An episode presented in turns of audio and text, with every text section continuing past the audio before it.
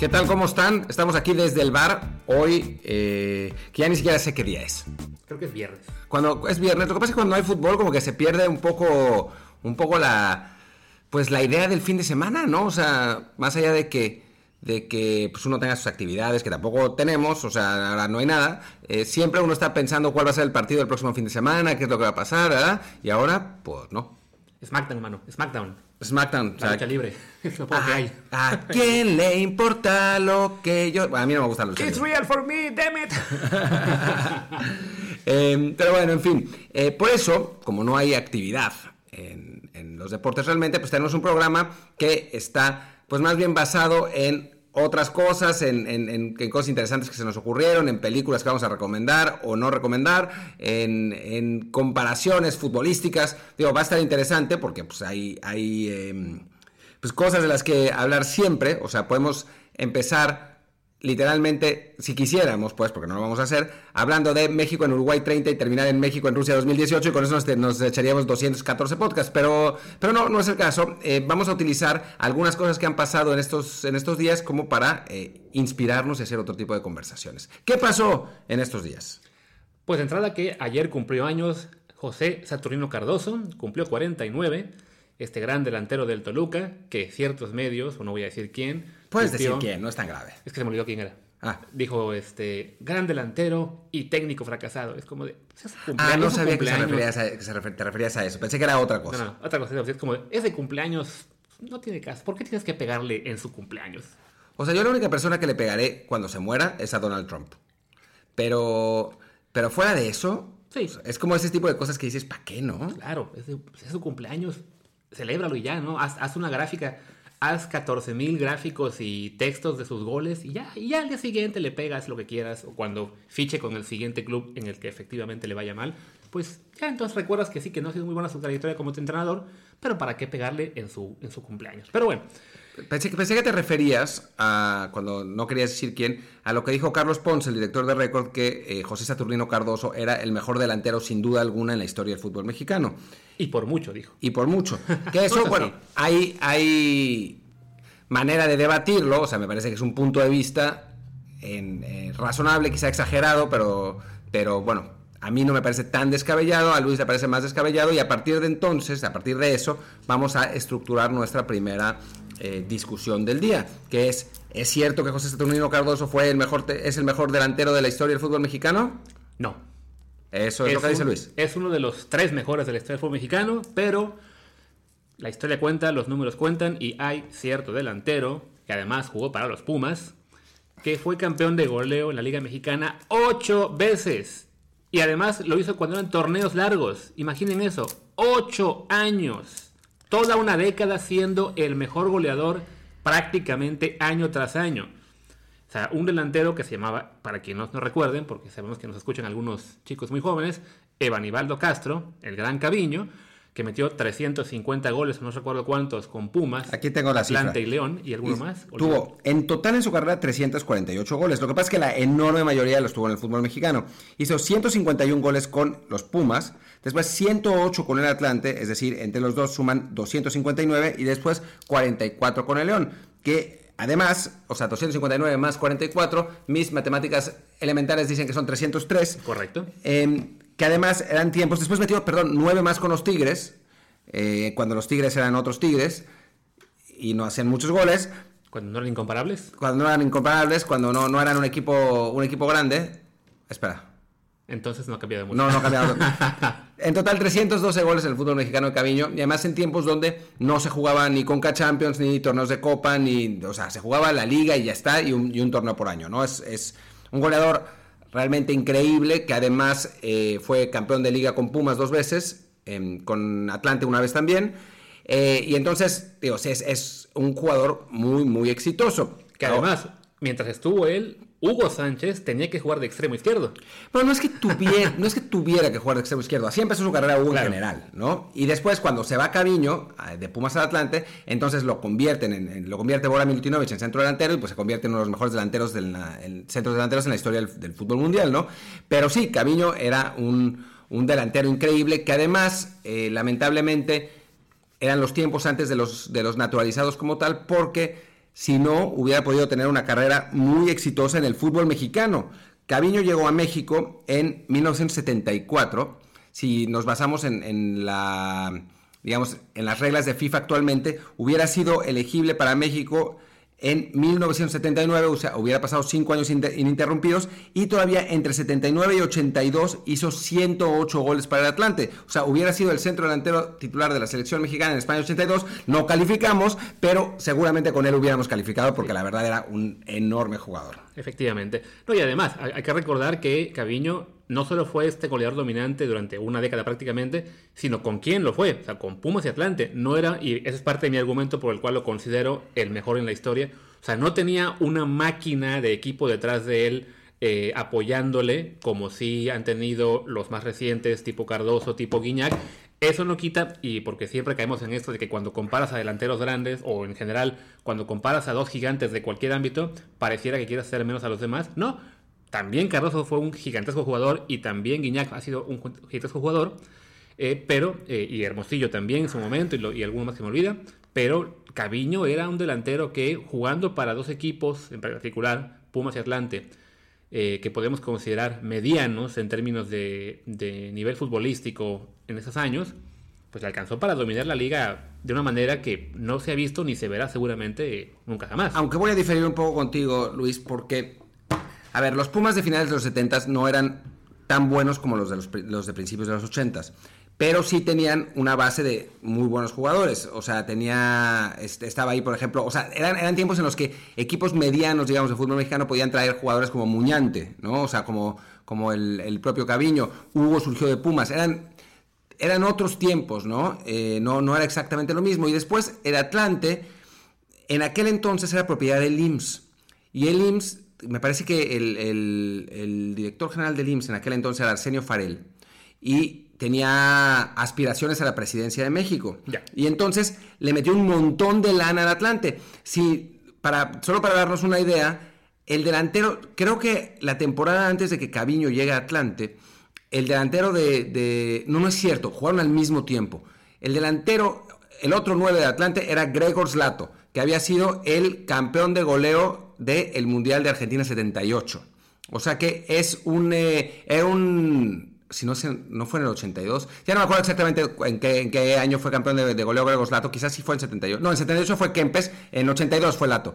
Eh, eh, estamos hablando de un Atlante con enormes jugadores con, para el estándar mexicano, pues, o sea, no, era, era, un buen equipo. Es como hacer la comparación de que Cardoso consiguió todo lo que consiguió en el Toluca, que era un equipo de nivel mediano, normalmente, pero si hablamos de que es un equipo de nivel mediano, con Ciña, con Vicente Sánchez, con Víctor Ruiz, con eh, Pablo da Silva, o sea, con jugadores que eran de enorme nivel también, ¿no? Y, eso le sirvió para que con Toluca Carrasco ganara, si no me equivoco, cuatro títulos, quizá, quizá se me olvida uno, el caso de Iñak con Tigres, que también ya lleva, si no me equivoco, cuatro o cinco, o sea, eh, más allá de que sean equipos no grandes a nivel histórico, ni, ni, Toluca ni Tigres en este caso, sí son equipos que han dominado sus eras.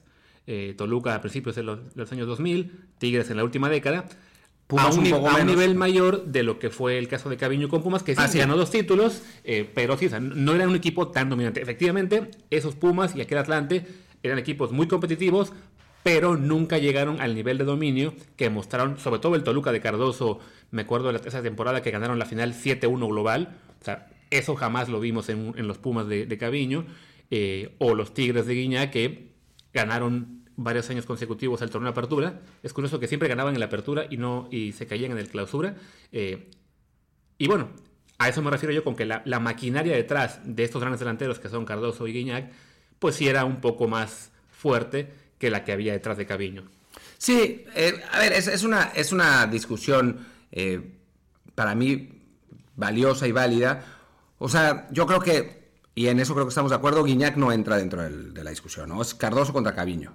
Sí, definitivamente. O sea, Guiñac quizá con tres años más en la liga, eh, cuando rebase, si, lo logra, cuando rebase los 200 goles con, en la liga mexicana, se podrá hablar de si merece estar o no en ese podio pero definitivamente lo que hicieron históricamente tanto Caviño como Cardoso sí está aún en un nivel distinto por longevidad y por el impacto que tuvieron con esos clubes, ¿no? Ahora voy a, voy a dar argumentos a favor de Cardoso, porque yo sí creo que Cardoso pudo, o sea, está en esa conversación y puede ver si puede considerarse mejor que Caviño. Primero, el mismo argumento que doy cuando me comparan a Messi y Ronaldo con eh, jugadores como Maradona, que es que el fútbol ha ido incrementando su nivel de dificultad con el paso del tiempo y cuando Cardoso dominó la Liga Mexicana, era un fútbol más complicado, con menos espacios, con defensas mejores preparados, etcétera, etcétera, ¿no? Es... Eh, en los 70, el final de los 70 y principios de los 80, es una, fue una época,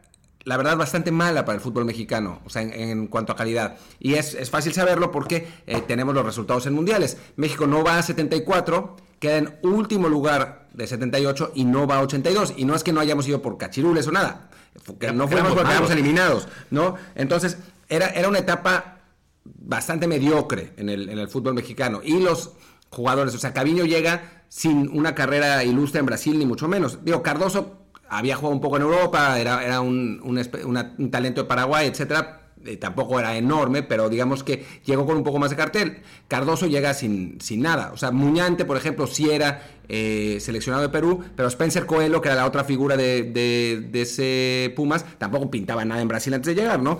Em, entonces, sí estamos hablando de una etapa del fútbol mexicano flojita, en general.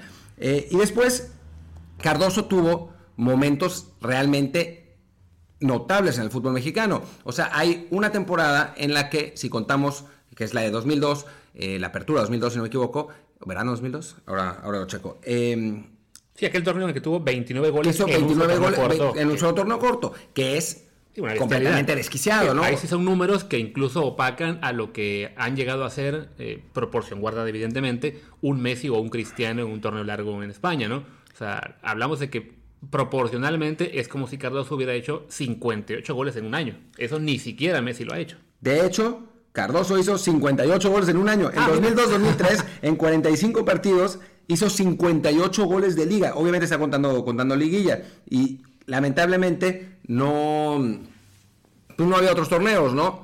Y aún así, en la Libertadores, Cardoso fue refuerzo de Cruz Azul en aquella gloriosa, épica hazaña de Cruz Azul en, la Copa Libertadores, donde estuvo a punto de ser campeón, ¿no? Que eso es, estamos hablando de uno de los mejores delanteros del continente en aquel entonces, que con Caviño es imposible saber, porque eran otros tiempos, México no competía con, con equipos sudamericanos, a veces se jugaba la Copa Intercontinental, pero pues no, perdón, Interamericana, pero pues no es lo mismo que jugar en Libertadores. Eh, bueno, me acuerdo que durante muchos años el América presumía que le había ganado a Boca una, una Interamericana. Y sí, le ganó Boca, es verdad, ¿no? Eh, pero no es lo mismo. Entonces, si es, o sea, tiene argumentos Cardoso. Yo a, Caviño lo vi poquísimo en tele, ya muy veterano cuando juega con el León. A Cardoso lo vi un montón. Es el mejor, para mí, es el mejor jugador en vivo que he visto en el fútbol mexicano. Sí, es posible. Y el argumento que mencionas, este de que evidentemente son distintas épocas y el fútbol de hoy es mucho mejor que el de hace 40 años, por el ejemplo que damos de, Cristiano y Messi contra Pelé y incluso Maradona, eh, siendo válido, porque sí, efectivamente en, cuestión física, táctica, técnica es superior, yo sí sigo creyendo que siempre se tiene que medir a los jugadores de acuerdo a su era, porque si no, se puede llegar al argumento de que, por ejemplo, un delantero mediano de hoy es mejor jugador que un grande de la época pasada. Y sí, estrictamente hablando, en términos físicos, tácticos, técnicos, lo es, pero hay que poner cosas en contexto, ¿no? Por ejemplo, no podríamos decir que Luis Miguel Salvador fue mejor delantero que Caviño. No, no, no. Pero, pero lo que sí podemos decir es que cuando Cardoso dominó el fútbol mexicano, el fútbol mexicano era mucho mejor que relativamente, ¿eh? no, no términos absolutos. Eh, eh, era mucho mejor que cuando Caviño dominó el fútbol mexicano. O sea, Caviño domina el fútbol mexicano en una era en la que el fútbol mexicano, mexicano era horrible. Eso sí, lo podemos asumir ambos, sin duda. Después llegó 86 y a partir de 86 vinieron, eh, vinieron cambios importantes. De hecho, esta es otra discusión. Para mí, el cambio fundamental en el fútbol mexicano se da en la temporada 82-83, que es cuando se asume el formato de liguilla como se conoce actualmente. O sea, de cuarto final en adelante. En adelante, sí. O sea, ahí cambia todo. Llega México 86, no se va a Italia 90 por los cachirules, que hubiéramos ido tranquilamente porque esa, generación era buenísima. Y a partir de eso, pues estamos donde estamos, ¿no? O sea, que es en, esa, en esa etapa. Pero esa es otra discusión que seguramente tendremos en otro podcast pronto porque no hay mucho más de lo que hablar. Entonces, eh, pero bueno, queríamos, queríamos platicar de eso. Otra, otra de las ideas que teníamos, pero yo creo que ya la vamos a dejar para después, era hablar de quiénes han sido los mejores equipos en la historia del fútbol mexicano, aprovechando ese Toluca de, de, De Cardoso. Cardoso. con primero con Ojitos Mesa y después con la Volpe. Eh, pero bueno, creo que podemos dejarlo para después porque pues, Sí, ya llevamos aquí 15 minutos hablando de la historia del fútbol mexicano. Nos lo podemos guardar para. Ya habrá muchos episodios en las próximas semanas en las que habrá ese pretexto para hablar de ello, ¿no? Ahora, más bien, reconociendo el hecho de que no hay mucho que hacer en términos deportivos porque no hay eventos más allá de Friday Night SmackDown. lo siento, pero es que es lo, es lo que hay hoy. No, Creo- creo- nada más que ver hoy. Creo, creo, o sea, estaba viendo y había como una, un torneo de boliche en algún lado. Sí, seguramente. Y si no, en algún algún país recóndito tendrá algún torneo de dardos o póker online. algo se de, puede de encontrar. hecho, de hay, hay ligas que sí se están jugando. Estaba viendo, en África hay varias ligas que se están jugando. Creo que la Liga de Guatemala, for some strange reason, no la han, no la han suspendido. Eh, La de Bielorrusia me, me parece que estaba activa. Sí, Rusia y. Bielorrusia. Rusia y Sí. Bielorrusia, sí, porque ellos insisten en que no pasa nada. Ojalá que realmente no pase nada. Em, El, el coronavirus tocó la puerta de Vladimir y Vladimir dijo no. yo soy más fuerte que coronavirus. Exactamente. Y el coronavirus mejor se fue y eh, fue a llegar a- con México y pues, el detente de López Obrador no parece haber. No. En fin, em, Pero bueno, para quienes no tenemos la opción de ver la liga rusa o bielorrusa, o sea, sí tenemos, pero no queremos. queremos, eh, otra opción muy importante y mantenernos en el ámbito deportivo es pues ver películas de tema deportivo, que las hay bastantes, no muchas muy buenas, pero siempre son una opción interesante pues para pasar un par de horas eh, divertidas, por lo general lo bueno de una película deportiva es de que no, no esperas una obra maestra en términos de actuación y guion, simplemente es entretenerte. Emocionarte. Y en ese aspecto, la gran mayoría de películas deportivas cumplen, ¿no? Antes de que entremos al, al detalle, sí les quiero decir algo muy importante que es en la primera en la Premier League de Belarus de Bielorrusia, el Dinamo Brest empató a uno, está empatando a uno con el Smolevici. Eh, Ah, eh, ¿cuánto Smole- queda? eh, Quedan 10 minutos, está, está emocionante el partido. Les diríamos cómo, cómo queda al final. Sí, sí, el, el gol del Smolevici lo anotó Vladislav Muhamedov, que es un jugador muy interesante de, de esa liga, yo la, la- la sigo muy a menudo, es, es- un jugador delicioso. Eh, y Kiki Gavi empató para el Dinamo Brest. Ah, ese es un jugador clave al que deben buscar en su partida del Fútbol Manager, sin duda. Ah, sí, porque si, si no pueden, si no pueden eh, divertirse con el fútbol de verdad, diviértanse con Football Manager 20. Football Manager 20 eh, replica lo que sucede en el fútbol mundial, poniéndote a ti en la posición de entrenador. Y lo pueden encontrar, lo pueden jugar gratis toda la próxima semana. El link para hacerlo lo pueden ver en mi cuenta de Twitter, LuisRHA. Este, esta publicidad fue pagada por arroba Luis RH. Que a, que a futuro quizá eso me reditúe también, pero eso, es- eso es una cosa aparte, ¿no?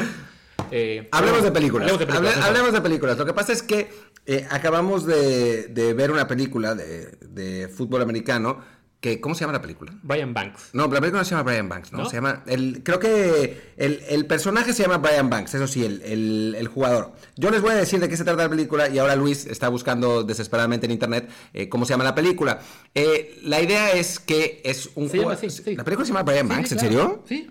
Por eso digo que la película se llama Brian Banks. Eh, es, es un jugador que era muy talentoso, de fútbol americano, que era muy talentoso de niño y joven, y después es falsamente acusado de violación. No les estoy contando nada porque eso lo sabemos. eh, es falsamente acusado de violación, y es toda la historia de cómo trata de eh, restablecer su nombre, ¿no? De cómo, de, de- de limpiar su nombre y de, que, y de que lo tomen en serio. y, de- y su, siendo su meta final la de poder jugar en la NFL, porque como dice Martín, era un chico que era un prospecto muy bueno cuando estaba en, el high school de Estados Unidos, lo que sería la preparatoria, pero esta acusación lo, pues, lo lleva a la cárcel, pierde su, su oportunidad de ir a la universidad y de jugar americano, pero bueno, la historia de esa, de esa- película es esta combinación ¿no? de buscar limpiar su nombre porque tiene el sueño de llegar a la NFL.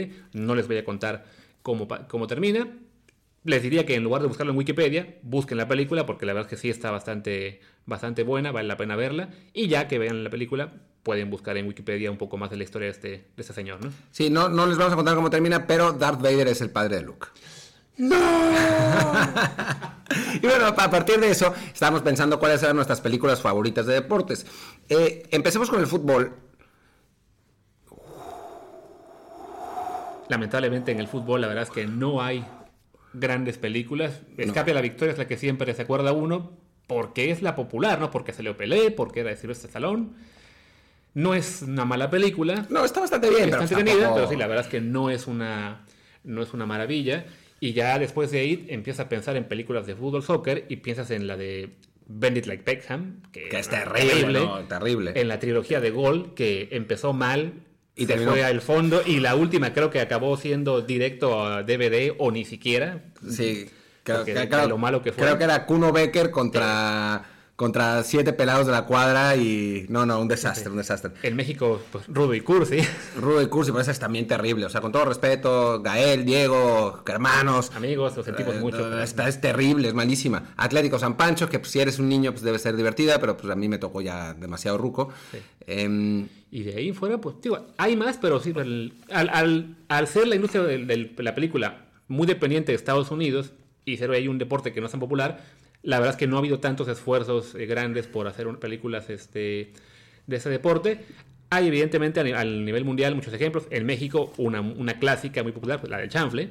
la del Chaffer, esa está divertida, Esa es ¿no? Muy divertida. Después hay, hay un par, ¿eh? Está, por ejemplo, eh, Mean Machine, que es una adaptación de una película de fútbol americano que también se volvió a hacer, que se llama The Longest Yard. Eh, la hicieron Mean Machine con eh, Vinnie Jones, el ex jugador galés, eh, que es un, era un carnicero, como diría Carlos Alberto, un pendenciario en, la, en la vida real, pero en esto es, la historia de unos presos que hacen un equipo de fútbol eh, y después, bueno, pasan eh, algunas peripecias. Y me acuerdo, ahora no me acuerdo el nombre, pero me acuerdo que había una muy buena sobre eh, Brian Clough, ah, el, el entrenador del Nottingham Forest y el Derby County, The Damned United se llama. Esa película está buena. Esa sí está buena de verdad.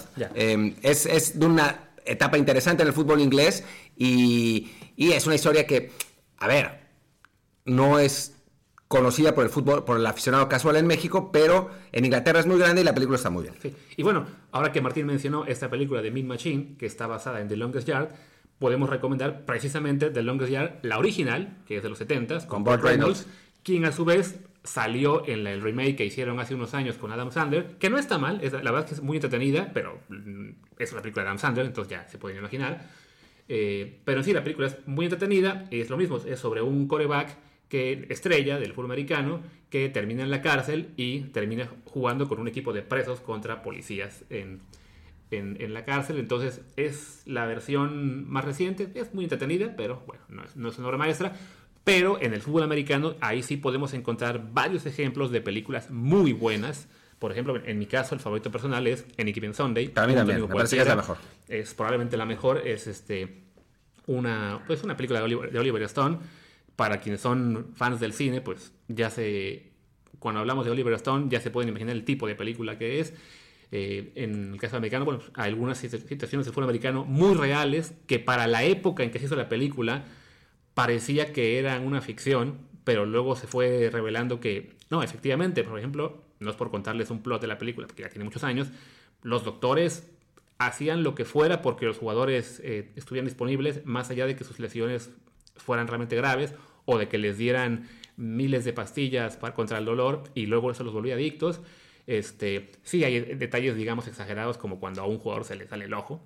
Sí, sí. Pero- gráficamente, gráficamente es un poco too much, pero también las inyecciones de, de sustancias estimulantes. Sí. eh, o sea, hay, hay- hay varias cosas que, están, que, que son bastante realistas. Sí, no, es, es- esa película en ese sentido estaba un poco adelantada, digamos, a su tiempo, porque sí, muchas de las cosas que mencionó eran revelaciones que, la- que el público en general no tenía claro, ¿no? Otra película muy, muy popular del fútbol americano, Remember the Titans, con Denzel Washington. Claro. Eh, Rudy. que es eh, también una que, que es una clásica. eh, y en este momento... The Longest Yard, que, The Longest Yard de Blindside, que no la hemos visto, pero nos la recomiendan mucho. Eh, dicen que- íbamos a decir que, ah, sí, gran película, que incluso fue, que ganó el Oscar Sandra Bullock por esta gran actuación. ¿La viste? No. Yo tampoco, así que bueno, pero sí, es, es la típica película que siempre te dicen que debes ver, sobre todo si eres fan del americano. Está basada en la historia real de un jugador de, de fútbol americano, de Michael Oher, ese tackle que fue seleccionado por Baltimore. ¿Sigue jugando? No recuerdo en este momento. Yo creo que se debe haber retirado hace nada. Ahora lo Sí. voy a buscar en, en Google porque Google es tu amigo y más ahora mismo. Exactamente. Y ya cuando queremos pasar a películas no tan buenas, pero entretenidas, Retirado, Over. Ah, perfecto, ok. Hablamos, por ejemplo, Little Giants, una, una clásica de los 90, si no me equivoco, muy divertida, más allá de que la premisa fuera... Bueno, y también este, uno más reciente, The Replacements, la que salían Jim Hackman y Kenny Reeves, también de ese tipo, ese tipo de películas que son malas, pero te entretienen y se vuelven clásicas en la televisión. La- te la puedes encontrar, me imagino, en México una o dos veces al año y la acabas viendo porque no hay nada mejor. Y porque sí, es es una historia bastante básica, pero de algún modo conecta con el público y te dan ganas de verlas, ¿no? A mí me, me gusta mucho una de basket que se llama The Hoosiers. No sé cómo la, la tradujeron, no, Hoosiers solamente, no sé cómo la tradujeron en, en español, pero es también con Jim Hackman, ahí me acordé cuando lo dijiste, con Jim Ha- Hackman y Dennis Hopper, así que... Y es sobre, eh, pues, un entrenador que agarra un equipo colegial muy chiquito en Estados Unidos de básquetbol y lo lleva, ya no voy a decir mucho, pero lo lleva a, largas distancias, ¿no? Eh, esa, esa película está muy padre, yo la, la- la vi de chavito y sí está muy bien. Sí. De otros deportes podemos recordar, por ejemplo, en el béisbol también hay varios ejemplos clásicos. Major League de los 80s, eh, Field of Dreams, también creo que es de los 80s. Sí. A League of Their Own, esta película de los equipos de béisbol femeniles. Que está- excelente película a mi, a mi parecer. Yo no aguanto Eh, a Gina Davis, pero, pero la película está muy bien. Está muy bien hecha. Este, Con Madonna además. Además, Madonna también estaba sí, así. Sí, era un cast eh, en su época ya bastante impresionante y de- le das- la dejas correr unos años y varias de las que salieron en esa película todavía crecieron más, entonces, y con Tom Hanks incluso. Tom eh, Hanks era entrenador, ¿no? era entrenador, entonces este, era muy recomendable encontrarla, ¿no? De otros deportes. Bueno, están ah, todas de boxeo, no hay mucho que decir porque hay un montón que todos conocemos. O sea, la saga de Rocky, incluidas las dos de Creed. No vean Rocky 5, es infame. Sí, esa- Eh, esa sáltensela, esa no cuenta, no, no es canon, digamos. Sí, exacto. Em, bueno, a- si nos vamos a documentales, si hay, por ejemplo, está el documental que se llama, no sé cómo le, le pusieron en, en español, creo que parecido, se llama Take the Ball, Pass the Ball, que además lo hicieron unos amigos, unos amigos míos, Duncan McMath y... em, y se me olvida el otro y me van, me van a matar, eh, pero ahora, ahora me, voy a, me voy a acordar. Eh, pero bueno, en fin, esta es un documental sobre el Barcelona de Pep Guardiola con entrevistas con todos los jugadores. Está, si son fans del fútbol y del Barcelona, es increíble. Si solo son fans del fútbol, es increíble. Si son fans del Real Madrid, no la vean. Sí, mejor. Y también de Guardiola está el documental que hicieron del City para Amazon Prime. Que a mí no me gusta tanto. Pero es una opción, sobre todo para los fans de Pep, eh, sin duda interesante. Y, Graham, Hun- perdón, Graham Hunter es el otro. Ok. Que no, no me mates, Graham. y también en Amazon Prime la de el documental ese que hicieron de Six Dreams en la Liga Española, que incluye a Andrés Guardado. Ese yo no lo vi. ¿Está bueno? Lo recomiendo bastante. Entonces, ¿Sí? sí, eh, y, y bueno, y antes de que se nos olviden, otras películas que valen la pena, una de esas que son, digamos, adelantadas a su época, está la de Concussion con Will Smith. Claro, esa está buena también. Está buena. No, no tuvo mucho éxito comercial, me pregunto por qué. Como que a nadie le convenía que se supiera mucho de todo lo que mencionan en esta película, acerca de los efectos de las conmociones en, en los jugadores y todo a largo plazo, y que ahora sabemos que muchos jugadores han tenido lamentablemente efectos drásticos, incluso algunos acabaron suicidándose por, por estos efectos duraderos. Pero bueno, también es una película muy recomendable. Moneyball, en el caso de béisbol. Sin duda alguna, Moneyball, yo la acabo de ver recién, o sea, ya la había visto pues, pero la volví a ver Sí. y se sigue estando igual de bueno, o sea, Sí. no, no ha cambiado nada. Para quien le guste, el... ahí sí se podría decir que es mejor el libro, porque lo es, pero porque es un libro, digamos, es más completo y más pensado a modo, digamos, el equivalente a documental, ¿no? La película simplemente está basada en lo que cuenta el libro. eh, Bueno, y, y- y recorta cosas, pero en este caso es recomendable tanto leer el libro como ver la película. ambas No, bueno, y Moneyball además cambió el, el deporte, o sea, es un, no, el libro, más que la película, la película ya fue una consecuencia, pero el libro cambió el deporte porque dio a conocer al, eh, la, digamos, al, al público general y a, y a muchos dueños de equipos y eso, el, el concepto de, de los analytics, ¿no? Que ahora son fundamentales en el, en el deporte mundial y que antes solo los tenían unos cuantos, como es el caso del protagonista de, eh, de, Money, de Moneyball, que se llama Billy Bean, que era el gerente general de los Atléticos de Oakland, ¿no? Y a partir de ahí ya todo el mundo hace analytics, a todo el mundo eh, le encantan. Después hay otro, otra película basada en un libro que se llama Fever Pitch. el, el libro es muy bueno, eh, es de sobre un aficionado del Arsenal y cómo la temporada en la que ganaron la, la liga en 89 es de Nick, Nick Hornby, es una, una un libro esencialmente autobiográfico, la, cómo le cambió la vida la, eh, la temporada en la que ganaron en el 89. Yo soy fan del Tottenham y me emocioné con, el, con ese libro que es de Arsenal. Y después lo, lo convirtieron en, un, eh, en una película sobre los Medias Rojas de Boston. Creo, creo, ya no me acuerdo con quién es, me suena que es como con Matthew Broderick, pero no estoy exactamente seguro con quién es, ahora, ahora lo busco. Pero además lo empezaron a, a grabar sin saber que los Medias Rojas de Boston iban finalmente a eh, romper la maldición y se iban a coronar campeones. Entonces les quedó perfecto el, el digamos, la, la, historia para, para, encajar. Y está, está bastante bien. Ahora, ahora voy a ver con quién es. Sí. Eh, Hablando de documental. No, no es Fever Pitch, perdón. Fever Pitch es, es, el otro libro de Nick. Ahorita les digo, les digo el nombre. Y bueno, hablando de, también para dar ejemplos mexicanos, eh, documentales, está el de Oro, que se hizo con la, selección mexicana que ganó la medalla de oro en 2012. Está bastante bien. Está bastante bien, aunque te digo la verdad, a mí cuando salió me pareció que se quedó corto. O sea, quedaba para hacer mucho más.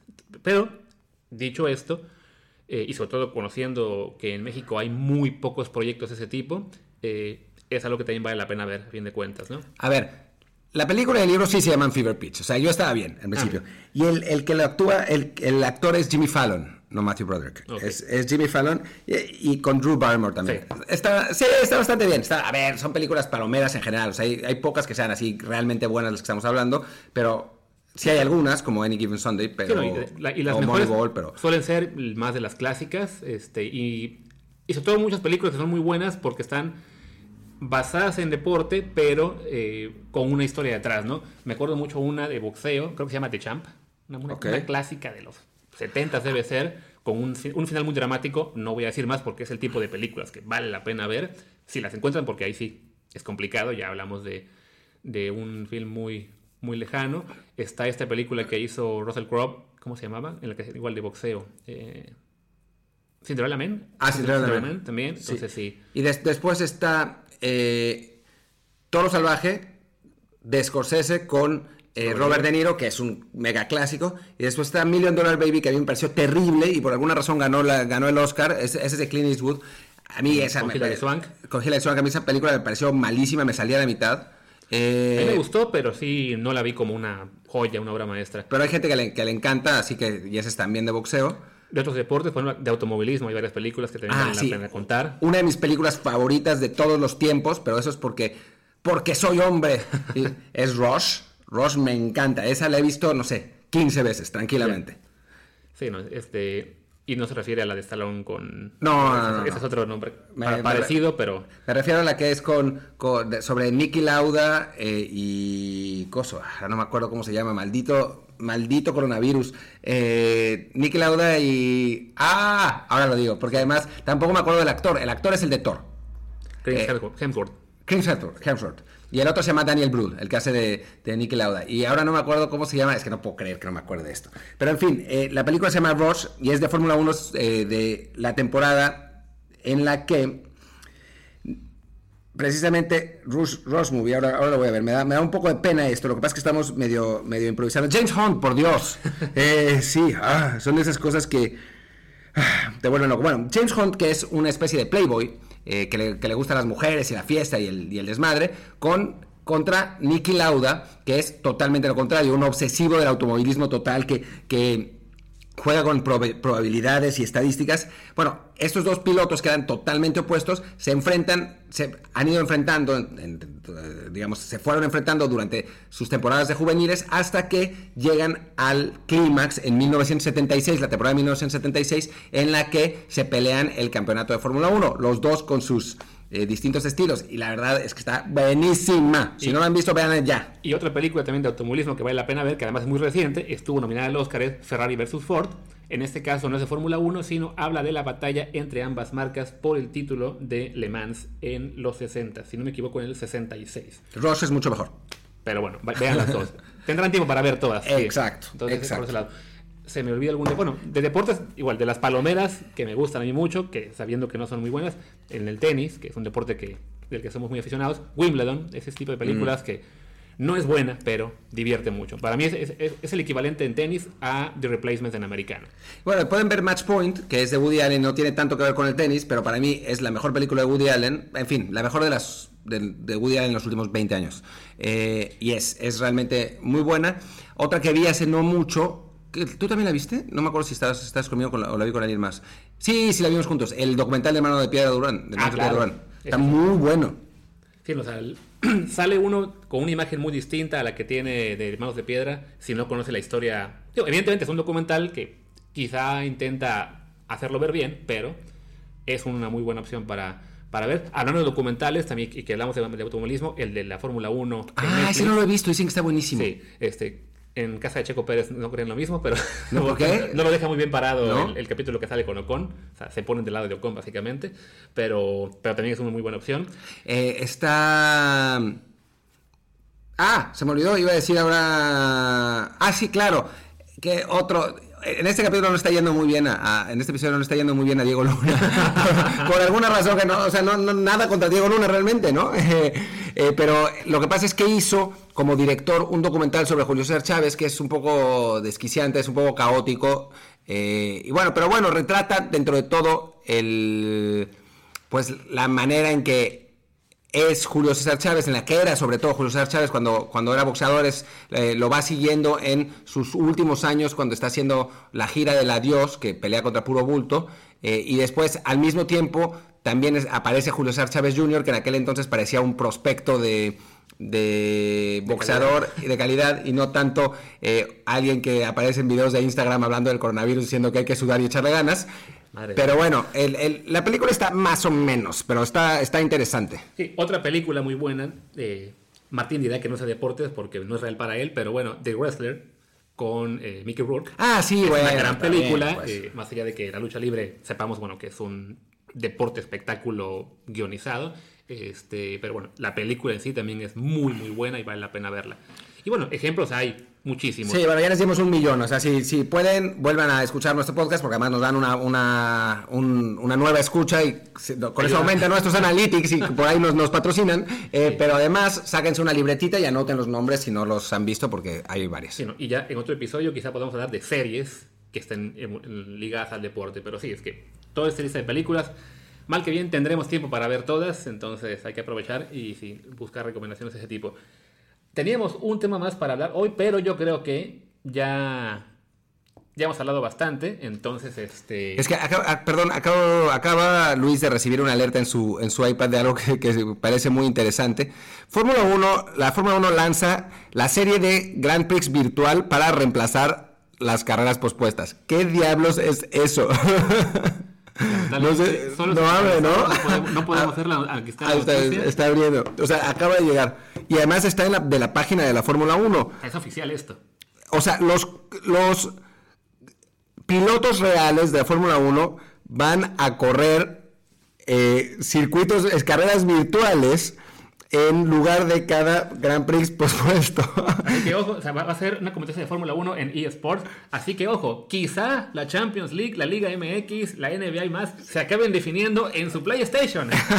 Pero es que esto es increíble, realmente. Eh, son los pilotos reales, no sé si todos, pero eh, van a correr el Gran Premio de Bahrein en, el, en Fórmula 1 2019. Obviamente, a ver, a diferencia de lo que sucede con el fútbol y con, con el básquet, con el americano, los juegos de carreras sí son considerados simuladores, o sea, no, no es, o sea, lo estás viendo en primera persona y si tienes un volante, eh, la verdad es que la experiencia está bastante cercana a la vida real, o sea, obviamente Sí. no, no, es la vida real, pues, en, pero en la práctica, en teoría al menos, eh, si pones a jugar el videojuego de Fórmula 1 al mejor jugador, digamos, aficionado, y al mejor piloto de Fórmula 1, o, o al peor incluso, el piloto tendría que ganar, porque efectivamente tiene mejores manos, Claro. mejor conocimiento, entonces, porque son simuladores muy realistas.